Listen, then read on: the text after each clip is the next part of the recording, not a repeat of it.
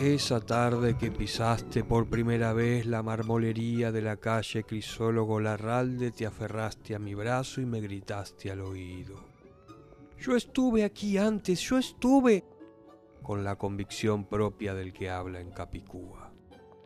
Mirabas los mármoles sumidas en un viaje astral. Ricardo, ¿crees en la reencarnación? preguntaste, como quien asoma la nariz en lo desconocido. Te contesté que sí y enseguida te imaginaste ciento cincuenta años atrás, paseándote por la misma marmolería. Te viste encarnada en una ilustre dama porteña que acaso buscaba mármoles para su nueva casa del barrio norte, del brazo de su amado esposo. Enseguida mencionaste que el amado esposo bien podría haber sido yo en una vida anterior, ya que el destino es una cosa loca.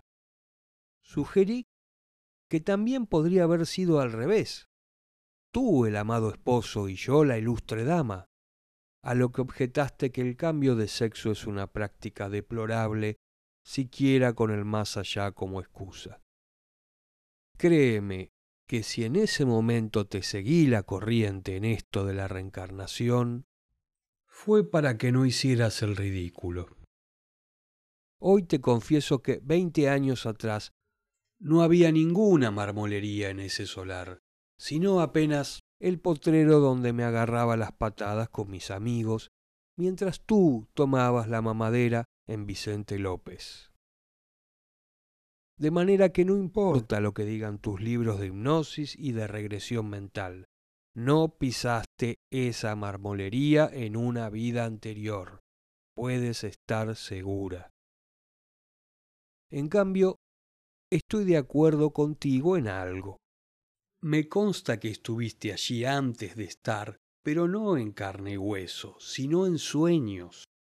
No hablo de las predicciones oníricas que están reservadas para grandes acontecimientos.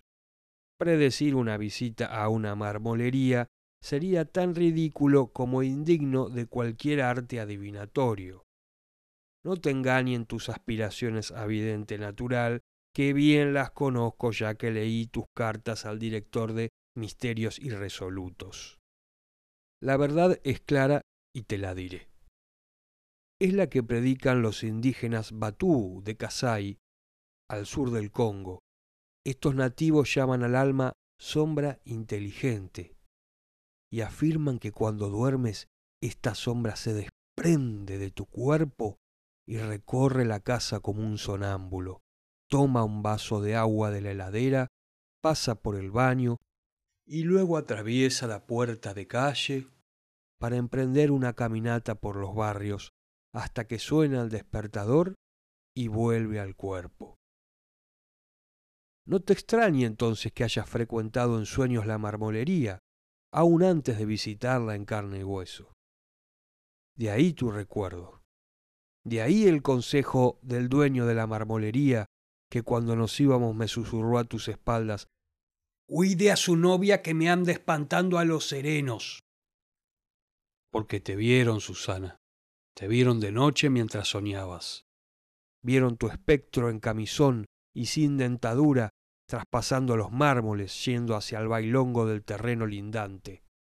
¿Qué otra cosa son los fantasmas sino almas vagabundas de gente viva que está soñando? Por eso frecuentan la noche cuando el mundo duerme, para el terror de unos pocos desvelados. Por eso las sábanas colgando que arrastran, y las caras de traste, las risas de ultratumba, los alientos sucios y los balbuceos incoherentes. Y no me digas que son los finaditos que vuelven de la muerte, porque sé que a veces no duermes y entonces vas al puerto donde crees haber visto mi espíritu. En mi sueño te veo, te grito, Susana, Susana. Pero tú tiemblas, te pones pálida y huyes bajo la luz de la luna como si hubieses visto un fantasma.